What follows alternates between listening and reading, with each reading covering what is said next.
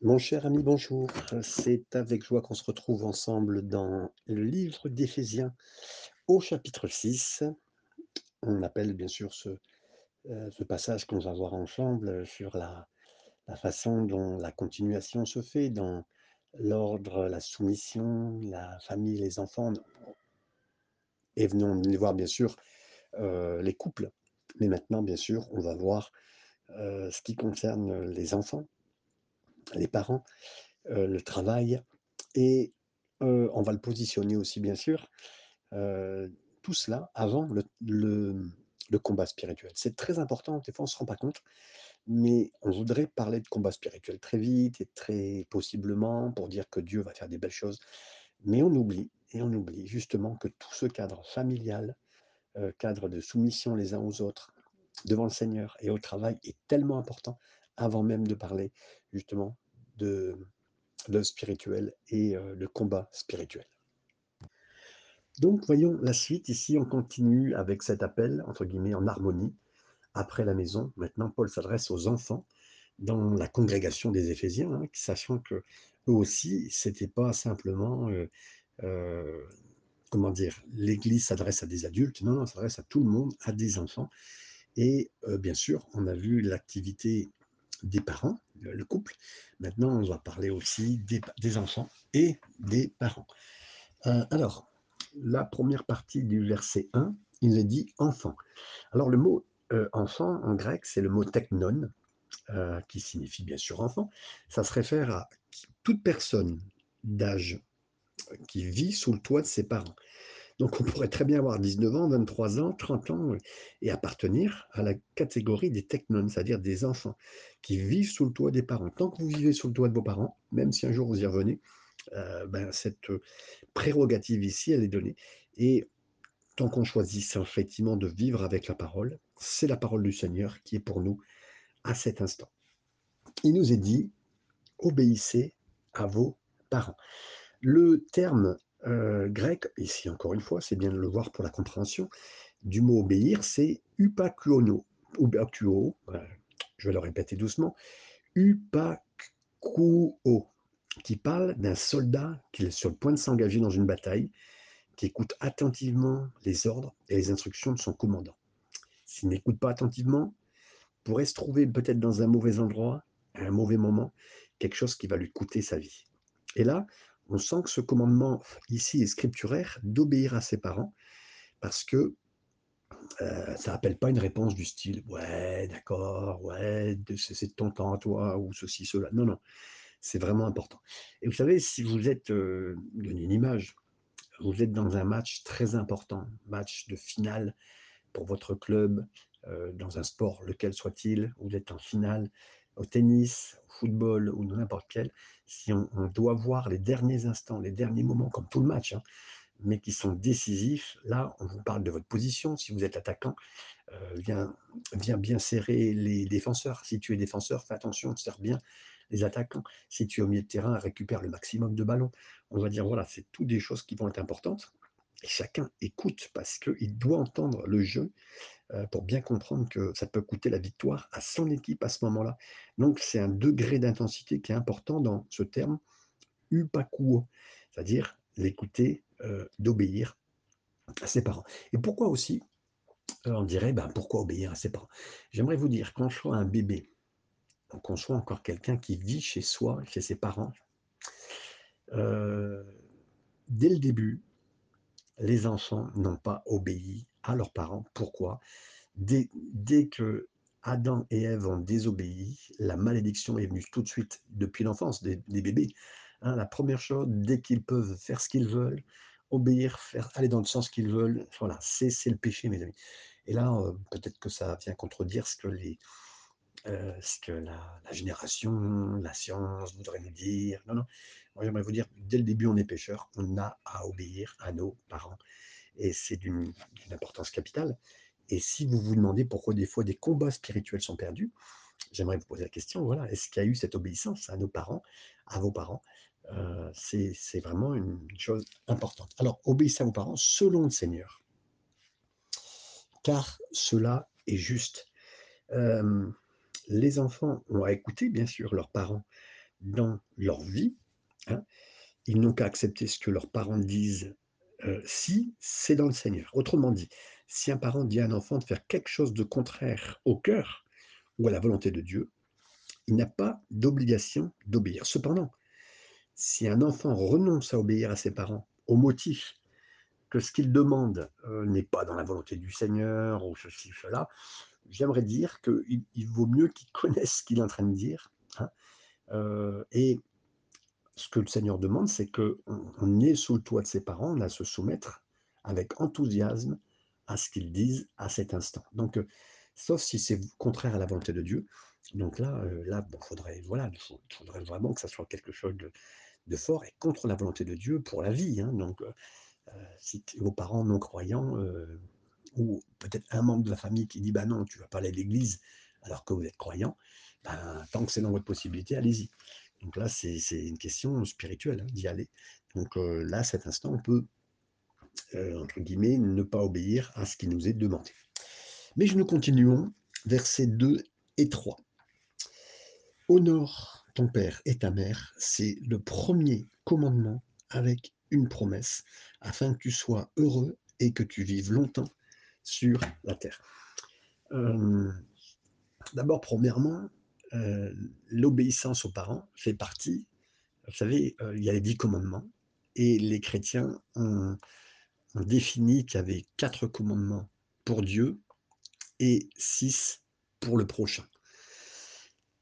C'est-à-dire que, ben, ils ont dit: «Voilà, il y a 4 commandements pour Dieu et 6 pour les prochains, c'est pour les chrétiens, pour les gens qui nous entourent». Heu, les juifs ont dit, parce que c'est les chrétiens qui voyaient ça comme ça, les juifs ont dit: «Il y a 5 commandements pour Dieu et 5 commandements pour le prochain» et donc ils ont inclus le fait d'obéir et d'honorer ses parents dans un commandement en rapport avec Dieu. C'est très fort, hein, c'est très bon et je serais plus de leur avis à eux, plus que de la version chrétienne, hein, enfin bon, qu'importe. Tout ce qui nous est demandé, c'est d'honorer et de vraiment aller, heu, faire ce qu'il faut, d'obéir juste à votre père, à votre mère, parce qu'il y a une promesse qui est liée à cette promesse. «Celui qui le fait vivra longtemps sur la terre». Exode chapitre 20, verset 12. Qu'est-ce que ça signifie? Bah, les rabbins disent que cela signifie que les jours de celui qui obéit à ses parents seront plus riches. Pas nécessairement longs, mais en quantité, heu, mais en long, en qualité. Cela pourrait très bien être vrai, car certains de des plus grands croyants de l'histoire de l'Église sont morts des fois à un âge relativement jeune. Je pense à Jim qui a 80 ans ici, heu, il y a 80 ans, hein, était peut-être le missionnaire le plus marquant de des dernières années. Il est mort à 23 ans. Ses jours n'ont pas été longs, mais il était riche en bénédictions. Hem et peut-être que là, vous êtes pareil, vous dites: «Que faire si vous sentez que vous savez que vos parents ont un certain problème?» heu, voilà. J j'aimerais que vous fassiez, heu, voir comment Jésus, lui, a géré même ses propres parents dans un moment difficile. Jésus avait 12 ans, ils ont perdu sa trace. Joseph et Marie l'ont retrouvé dans le temple. «Où étais-tu? Tu sais, hein, tu comprends pas, on te cherchait». Voilà et il a dit: «Je dois m'occuper des affaires de mon père». Luc 2, 49. À ce moment-là, sachant évidemment plus que ses parents terrestres, il savait plus, hein, sur la volonté de Dieu et de son père, Jésus aurait pu très bien rester dans le temple. Au lieu de cela, les Écritures rapportent qu'il a retourné qu'il est retourné à Nazareth. Il fut soumis à ses parents. Le résultat? Écoutez bien, il a grandi en sagesse, en stature, en faveur auprès de Dieu et des hommes. Luc 2, 52. Donc, heu, l'obéissance à des parents et même dans un cadre assez difficile, béni et là, on a vu Jésus tellement engagé avec ses parents, heu, même s'il savait plus qu'eux et c'est parce qu'il s'est soumis qu'on lit qu'il a grandi en grâce auprès de Dieu et des hommes. En d'autres termes, il avait des choses en lui qui attiraient les gens vers lui, à tel point que, quelques années plus tard, des pêcheurs ont largué leurs filets. Un collecteur d'impôts a abandonné même sa table. Des multitudes l'ont suivi et ils ont quitté eux-mêmes leur propre maison pour le suivre. Le verset 4 continue, nous dit: «Et vous, pères?» alors, Paul ne dit rien à propos des mères dans leur dans la relation paren parentale, on va dire, parce que, heu, c'est plus facile pour une mère de se relier à élever les enfants, parce que c'est presque naturel. Dans le sens où le fait de les avoir portés, il y a des choses différentes, complémentaires, heu, qui vont se faire particulièrement. Mais, heu, ici, on parle pour les enfants que ce qu'un père doit faire et père vous, heu, pour nous les pères, c'est une chose différente, hein. Pour s'occuper de nos enfants, on est d'accord. Il nous est dit quelque chose de particulier qu'il faut noter. «Et vous pères, n'irritez pas vos enfants, mais élevez-les en les corrigeant et en les instruisant selon le Seigneur». Alors, qu'est-ce que ça signifie de pas provoquer vos enfants? Et je dirais provoquer les enfants dans la colère? Colossiens 3:21 3:21 nous donne un peu une amplification de ce verset quand il dit: «Pères, n'irritez pas vos enfants, de peur qu'ils ne se découragent». Provoquer la colère de vos enfants signifie en fait les décourager. Comment? Bah, par exemple, vous chargez trop d'attentes. Veux dire: «Ben, tu sais, moi quand j'étais petit, je faisais comme ça, tu devrais faire comme ça. Heu, j'ai fait tel travail, maintenant ça serait bien que tu deviennes comme ça. Ah, j'aimerais bien que tu deviennes un footballeur ou ceci ou cela». Non, non, non, non.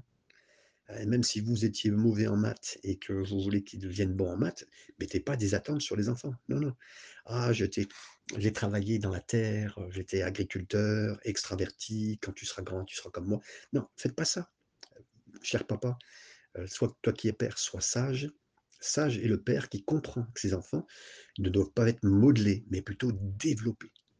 Et en d'autres termes, vous avez le privilège d'être un père, d'observer attentivement votre enfant, de voir comment Dieu l'a créé et puis, heu, de dévoiler ce que Dieu a construit en lui dès le moment de la condition et le tout pour sa gloire. De voir donc voilà, ce qu'il a fait en lui, préparé en lui qui est différent de vous. Et chacun de toute façon, ça marche avec le Seigneur, on est là pour les encourager. La suite du verset 4 aussi nous dit aussi, hem, donc bien sûr, ne les pas les irriter, mais élevez-les et donc là aussi, cette tendance aux hommes, bah, de dire: «Ben voilà, il faut les élever, tu sais, il faut que tu sois, heu, que tu gagnes ta vie, il faut que tu réussisses», voilà. Bon, l'Écriture dit dit le contraire, hein. La parole de Dieu dit que les papas doivent élever leurs enfants comment? Bah, d'abord en étant là. C'est pas une question, heu, nous, les élever en payant, non. C'est vrai que, c'est sûr, le mari, particulièrement, doit travailler, doit amener l'argent sur la table, mais il doit être là. Et ça, ça a été bien sûr une partie de mon erreur à moi, heu, en tout cas avec mes enfants. Et heu, j'étais content d'amener l'argent, à la maison. Et pas suffisamment peut-être, hein, c'est sûr et certain que c'est dans la situation dans laquelle on est aujourd'hui encore plus difficile, mais des fois on peut se cacher derrière ça. Moi personnellement, ça a été difficile donc la chose primaire et que les enfants, heu, veulent, c'est qu'on soit là. Un jour, on raconte cette histoire dans une école élémentaire, primaire, heu, des parents, pardon, des enfants expliquaient qui étaient leurs parents et particulièrement leur père et heu, il y en a un qui a dit: «Bah, mon père, il est PDG». «Ah bien, waouh» et tout le monde dit: «Waouh!» ah, tu es content de d'entendre ce qui était dit. Et il disait: «Mon père, en plus, il voyage partout». «D'accord? Et toi alors?» Quelqu'un d'autre dit: «Voilà, mon père, il est réellement riche et puis on a une piscine et puis il a un avion privé». «Mmh, super». Les autres enfants étaient contents et regardaient. Un autre petit garçon a dit: «Moi, mon père, c'est un professionnel de foot, il est connu en Ligue 2». «Ah ouais», tout le monde était super content et puis le les enfants, les enseignants étaient impressionnés par toutes les histoires jusqu'à ce qu'une petite fille, au fond de la salle, elle a dit: «Eh ben, moi, mon papa, il est toujours avec nous partout où on va, il est toujours avec nous». Et là, il y a eu un grand blanc, mais c'était, on le sait, le plus important. Heu, les parents des premiers pouvaient être, heu, avec, heu, beaucoup de choses à donner et c'était bien, mais pas toujours là et en tout cas, cette petite nous laisse une leçon à nous tous. Père, est-ce que tu es là? Et c'est vrai que des fois, on entend parler de ce qu'on dirait aujourd'hui d'avoir des temps de qualité avec ses enfants et derrière la qualité, on dirait, bah, on évite, voilà, la qualité est importante, oui, mais il y a pas beaucoup de quantité. Donc l'important effectivement, c'est d'avoir du temps avec les enfants, du temps apporté.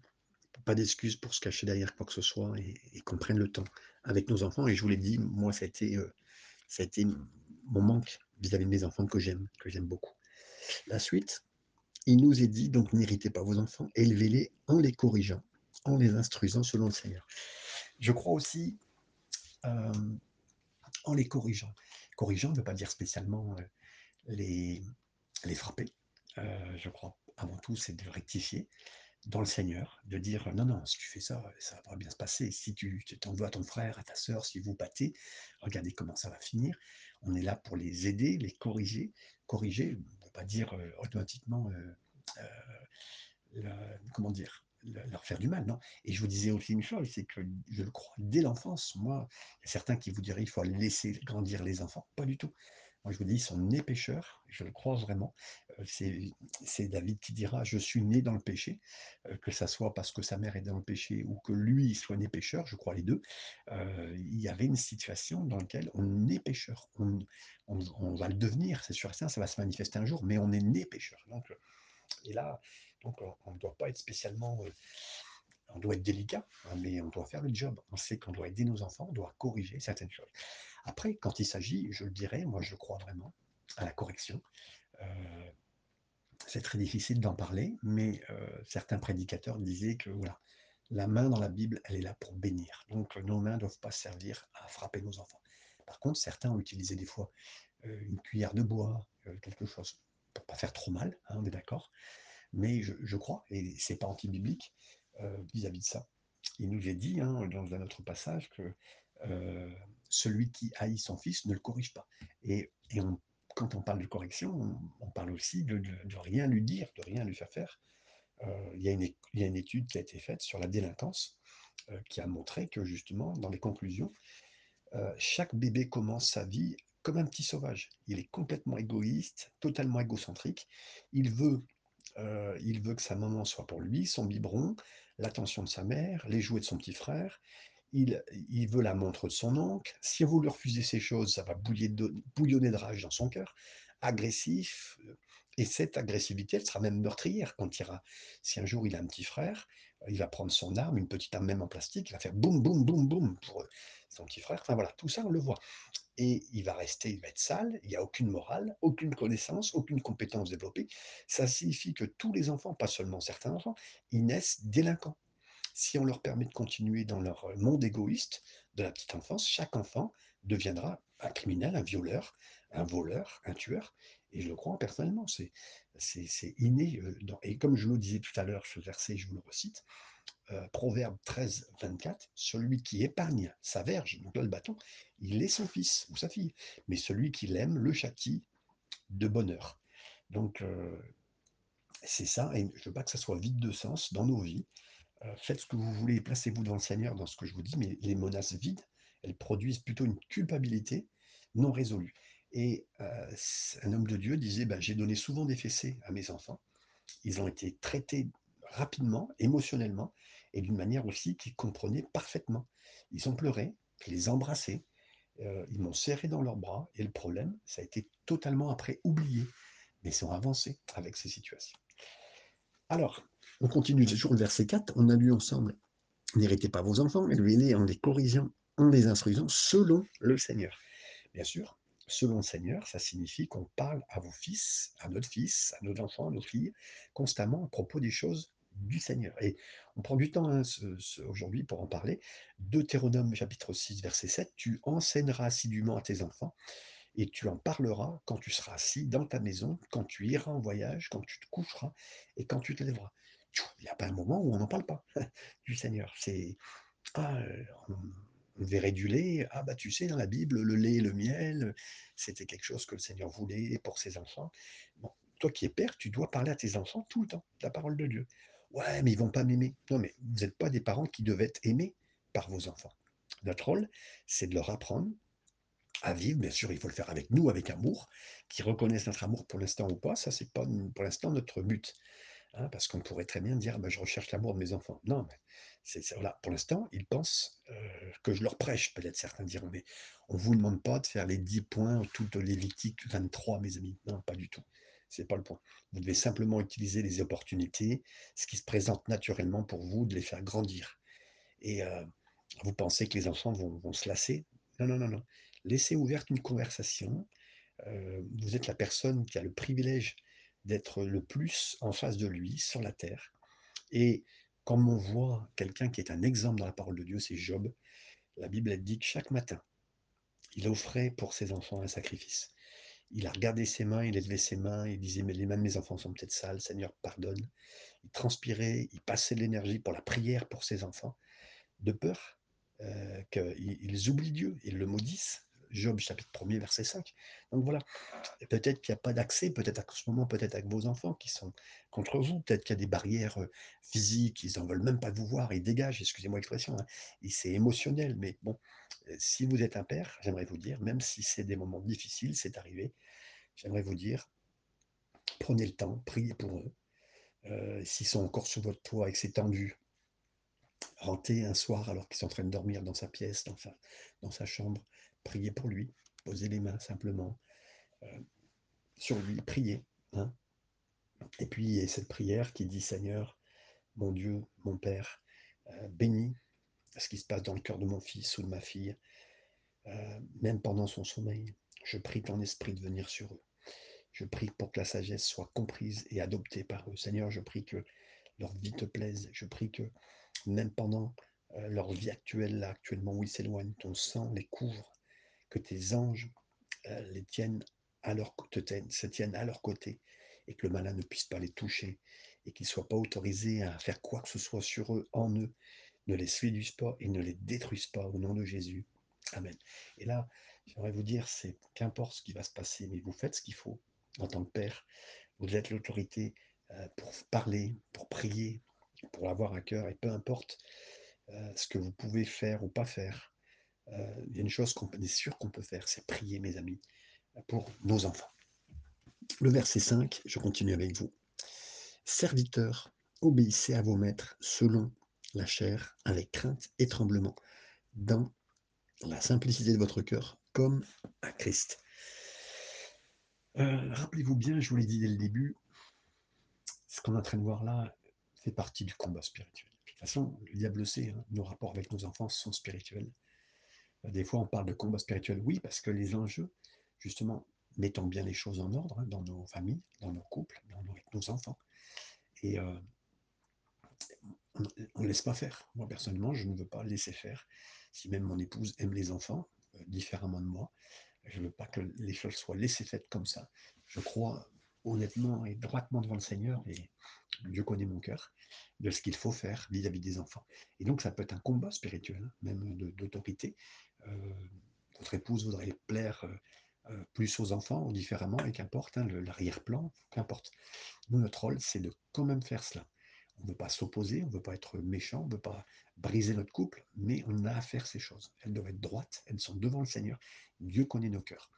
Et peut-être après on les a mal faites, je suis d'accord.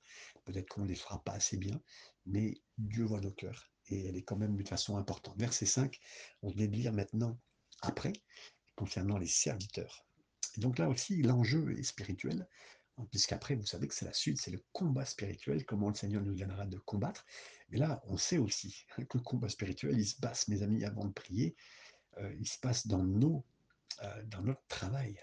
Euh, dans nos endroits où nous sommes. Et quand Paul prend et écrit des mots ici qu'il adresse aux Éphésiens, il y a plus de 6 millions d'esclaves dans l'Empire romain. Et c'est les Romains et les Grecs qui ont fait rentrer cette notion de serviteur, d'esclave, hein, parce qu'ils étaient considérés comme moins qu'humains, moins que rien.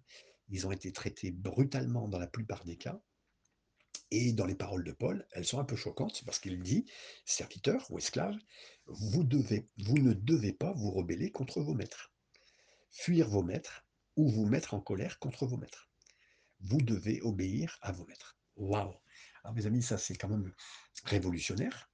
Euh, bien sûr que grâce à la parole de Dieu, certains en lisant Exode euh, vont, comme par exemple les Nord-Africains, enfin, les, les, les Afriques, ceux qui sont en Amérique du Nord africains, vont se rebeller, ils vont bien faire, hein, avec, la, parole de Dieu, euh, contre la condition qu'on met, on les a amenés à euh, être esclaves, de personnes de couleur, on dira, contre eux, les nègres, on dirait, excusez-moi, je cite ce qui s'est passé, mais ils, chercheront la face de Dieu avant tout, et ça prendra quelques 150 années à ce qu'ils puissent sortir de la ségrégation euh, ça s'est passé aussi en Afrique du Sud, et dans différents endroits, enfin, qu'importe. Mais Dieu ne demande pas la rébellion. Il a dit mettez-vous. C'est moi qui ai mis en place. C'est moi qui ai laissé de mettre en place là, parce que c'est pas c'est pas Dieu qui a instauré qu'il euh, y ait des méchants qui fassent du mal à des, peuples, à des races. Heu, qu'aujourd'hui on trouve aussi des migrants qui partent d'un pays à un autre, heu, avec l'économie, avec tout ça, ça c'est contre ce que Dieu veut, hein. Mais pour l'instant, si on doit faire face à ça, vous devez être obéir à ce qui est dit et je vous donne des exemples même dans la Bible. Heu, vous voyez un petit peu comment David, lui, il avait un patron qui était très brutal avec lui. Son patron, c'était le roi Saül, pas pas seulement une fois, mais il lui a lancé un javelot pour le tuer. Pas une seule fois, pas 2 fois, mais 3 fois. Il a été capable de vouloir le tuer 3 fois. Hein, il a réalisé que même, heu, c'est ce qu'il est en train de faire pour le roi, c'était pas recherché. David, il s'est dirigé vers une grotte à En-Gedi, il est parti, il a fui, il a été obligé pour sa vie, hein. Et Saül, à son tour, il a rassemblé une armée de 3000 hommes pour le poursuivre, pour le chasser.